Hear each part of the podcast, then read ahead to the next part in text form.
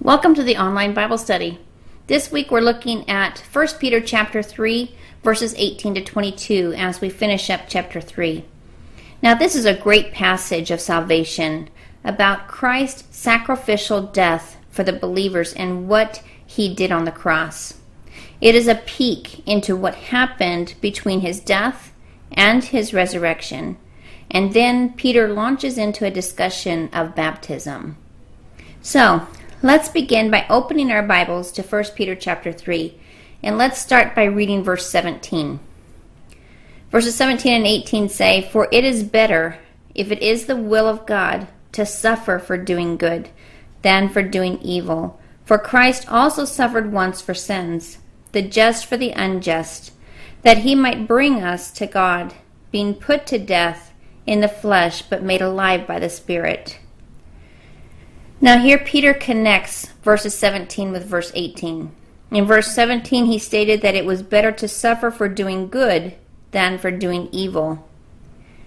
And then here in verse 18, Peter shows us the ultimate example Christ, who suffered on the cross in order to make a way of salvation for sinful humanity. Peter also spoke of this in 1 Peter chapter 2 verse 21 when it said, "For to this you were called because Christ also suffered for us, leaving us an example that you should follow his steps." Now note the words for sins in verse 18. These words are the very words used in the Old Testament for the sin offering, as we see in Leviticus 5 7 and Leviticus 6 30. Now, the point is clear here that Jesus Christ offered himself for sin. He was the fulfillment of the sin offering itself. Now, remember, God is perfect, right? And only perfect beings can live in God's presence. Therefore, Christ the perfect sacrifice, died to cover our sins so that we can be acceptable to God. We no longer have to stand before God guilty of sin because Jesus Christ has died for our sin. In Christ, we stand acceptable to God. But we must always remember why. It is because Christ died for us. The just one died for the unjust. He sacrificed and substituted his life for us. Now, note also another fact in this verse. It says that Christ died once for our sins. Ladies, his death never has to be repeated. His death upon the cross satisfies God's completely and covers the sins and death of men forever. Jesus Christ paid once for all the sins that we have committed and for the ones that we will still commit. They have all been forgiven by the blood of Jesus Christ. Now, because of Christ dying on the cross, paying the debt of our sins, as the scripture says, the just paying for the unjust, we are seen as acceptable in the sight of God. We can live for eternity with God.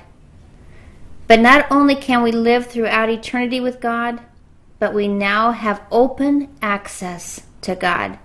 Ladies, the veil of the temple was torn, which symbolizes the new and open way to God through Jesus Christ. We can be in God's presence 24 7. What an awesome privilege that we don't have to go through man, right? that we can go directly into God's presence any time of the day. Peter comforts us that when we suffer for doing right, that this kind of suffering is truly Christ-like. Jesus Christ's death was the ultimate injustice. He suffered for sins that were not his. He paid the price for our sins. But yet it was through his death that we are brought to God. From tragedy and injustice, God brought good. The point is, when we do right and suffer for it, we can be sure that God intends to use our experience for good. Whatever happens to members of God's family we can be sure that God, our loving Father, is at work for good in us. As Christians, we are to expect persecution. Let's look over in Scripture to John chapter 15, verses 19 to 20. If you were of the world, the world would love its own. Yet because you are not of the world, but I chose you out of the world, therefore the world hates you. Remember the word that I said to you A servant is not greater than his master. If they persecuted me, they will also persecute you. If they kept my word, they will keep yours also. Ladies, God, before the foundation of the world, chose us to be his children. And as his children, we will suffer persecution. Turn over to Philippians chapter 1 verse 29. It says, "For to you it has been granted on behalf of Christ not only to believe in him, but also to suffer for his sake." And then in 2 Timothy chapter 3 verse 12 it also says, "Yes, and all who desire to live godly in Christ Jesus will suffer persecution." I think the message is pretty clear here. As Christians, we will suffer persecution. Now, as we see in Scripture, there are many who suffered for Christ's sake. Some survived and others gave their lives for Christ. For instance, Daniel was thrown into a den of lions because of his beliefs and practices, but God delivered him, didn't he? As we see in Daniel 6. His three friends, Shadrach, Meshach, and Abednego, were condemned to death in a burning fiery furnace because they would not bow to an idol. But what happened to them? God miraculously spared their lives, didn't he? We see this in Daniel chapter 3. Another example is David. He constantly cried out to the Lord for deliverance from his enemies, as we see throughout the Psalms. Stephen, now he remember he was stoned to death because of his beliefs, as we see in Acts chapter 7. It has always been this way. It began with Cain and Abel. Let's turn over our scripture to 1 John chapter 3 and let's read verses 11 through 12. It says, For this is the message that you heard from the beginning, that we should love one another, not as Cain, who was the wicked one, and murdered his brother. And why did he murder him? Because his works were evil and his brother's righteous. Ladies, persecution didn't stop there, did it?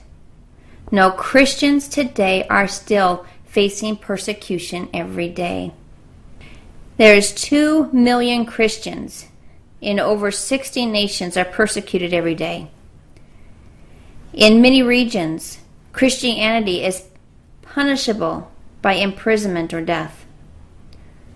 Over 150,000 believers are martyred every year.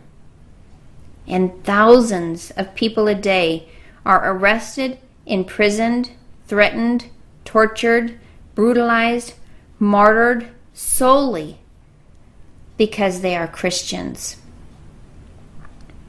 Ladies, the question we need to ask ourselves is Are we ready to pick up our cross and follow Christ? Would our names be found in the book of martyrs. Let's look at Matthew chapter 16. Verses 24 and 25 say Then Jesus said to his disciples, If anyone desires to come after me, let him deny himself and take up his cross and follow me. For whoever desires to save his life will lose it, but whoever loses his life for my sake, will find it. Ladies, we need to be ready to take up our cross and follow Christ no matter what the circumstances. But one thing we can be sure of is that God is there through every fiery trial, through every persecution, through every moment of our day to help carry us and support us, to redeem us, whether it is in this lifetime or when we get to heaven. People whose ways are not of God in, indirectly express their hostility toward Him by venting their contempt and anger on His children. So it is not necessarily us that they are hostile towards, it is Christ in us. It is a spiritual matter. 1 Peter chapter 4 verse 4 says in regard to these they think it strange that you do not run with them in the same flood of dissipation speaking evil of you. And Peter also encourages us in 1 Peter chapter 4 verse 12 where it says beloved do not think it strange concerning the fiery trial which is to try you as though some strange thing happened to you. We are to expect persecution. It should not be strange to us. We will further examine Peter's exhortations of suffering for Christ as we continue in chapter 4 over the next couple of weeks. So, as we see in verse 18, Christ paid the ultimate price for our sins.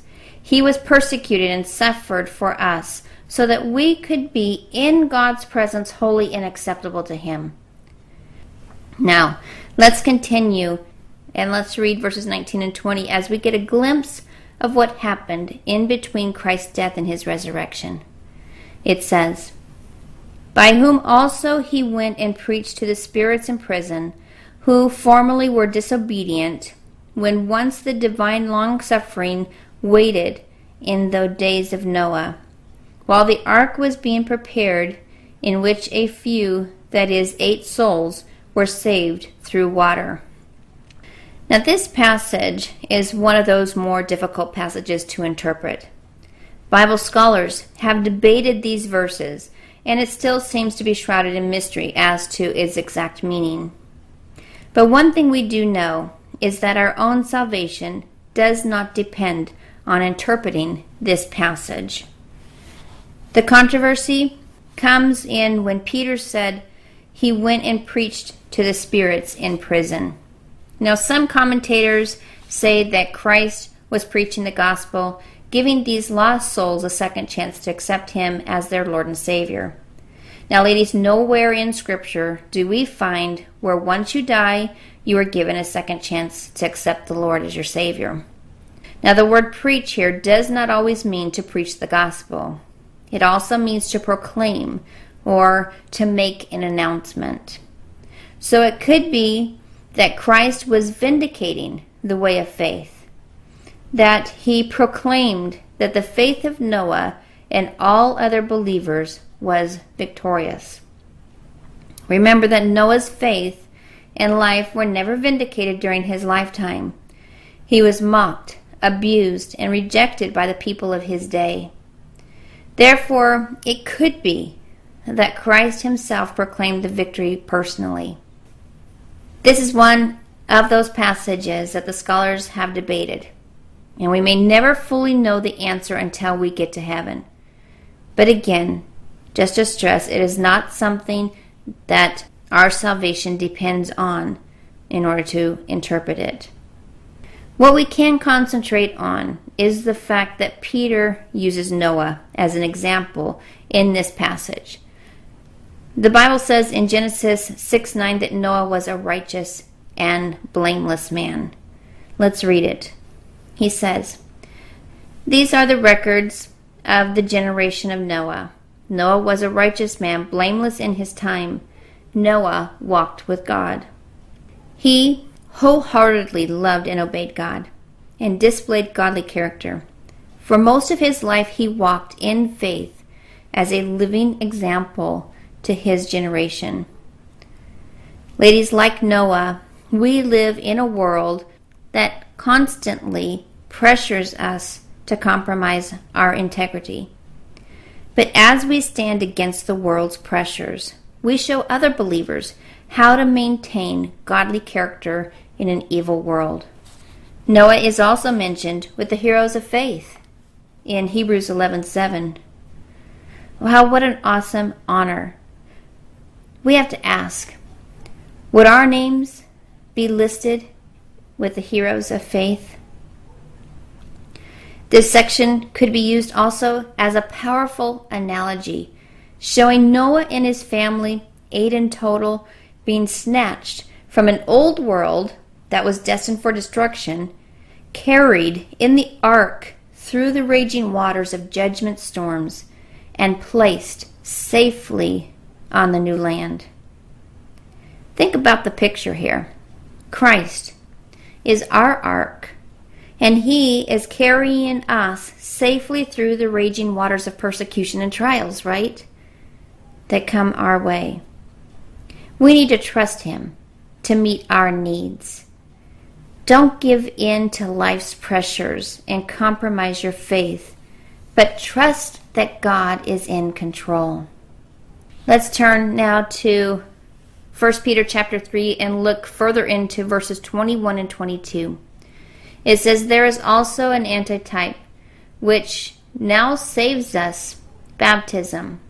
Not the removal of the filth of the flesh, but the answer of a good conscience towards God. Through the resurrection of Jesus Christ, who has gone into heaven and is at the right hand of God, angels and authorities and powers having been made subject to him. When Peter wrote that Noah and his family were saved by water in verse 20, he was careful to explain, as we see in verses 21 and 22, that this does not imply salvation comes through baptism. Only Christ's blood can save us. Remember, the thief on the cross was not baptized, but what did Christ tell him on the cross? He said, Today you will be with me in paradise. He didn't say, Today you must be baptized so that you can be with me in paradise. When we are baptized, we identify with the death, burial, and resurrection of Jesus Christ. Water cannot remove the stains of sin. Only Christ's blood can do this. Baptism is evidence of our salvation. Another way of saying it is baptism is an outward manifestation of an inward working by Jesus Christ through the Holy Spirit. You ever hear the saying, if you are happy, notify your face? Well, a smile is an outward manifestation of an inward working within us. That smile is representative of being happy inside.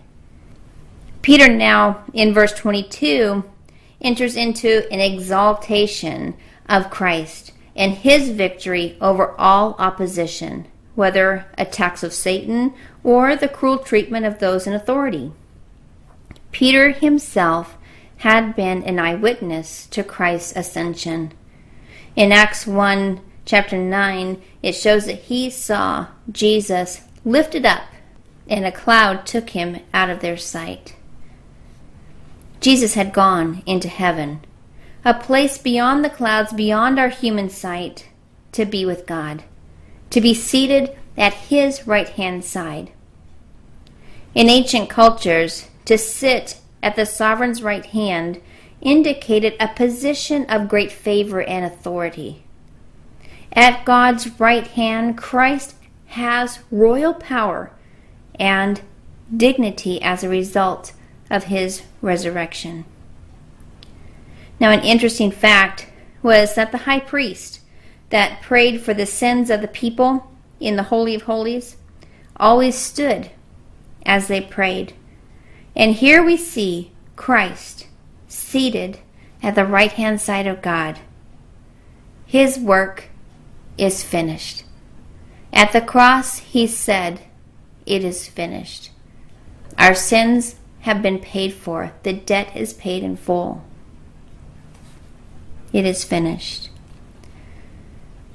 Christ's authority includes submission to Him of angels, authorities, and powers. In this context, these words refer to all spiritual beings in the universe, both good and evil. Everything on earth and heaven is already subject to Christ. One day, in the future, when he comes to judge, his power and authority will be made known to everyone. So it is not difficult to understand Peter's closing phrase here when he says angels, rulers, and powers have been placed under his authority. Throughout this chapter, Peter has repeatedly demanded that the followers of Jesus Christ submit to their earthly authorities. We now can see that these authorities are ordained by the same God who has died and risen again to save mankind from their sin, and who now sits at the highest position of honor in heaven, where even the angelic beings are subject to his majesty. So, in closing, we see Jesus Christ is both our Savior and our perfect example. He suffered terribly at the hands of his enemies, yet when whipped and scorned, he said nothing. Christ endured all of this for one specific reason to bring us to God. Because of this sacrifice, we can be in the very presence of God 24 7, every moment of every day, ladies. Not only can we live in His presence daily, but we will live throughout eternity with God. Yes, we are to expect opposition. If we are living godly lives, we will suffer persecution. But through it all, we know that Jesus Christ has the final power over everything, so we don't have to worry. Well, this completes chapter 3. And next week we will look at 1 Peter chapter 4 as we look at verses 1 through 11. Until then, God bless.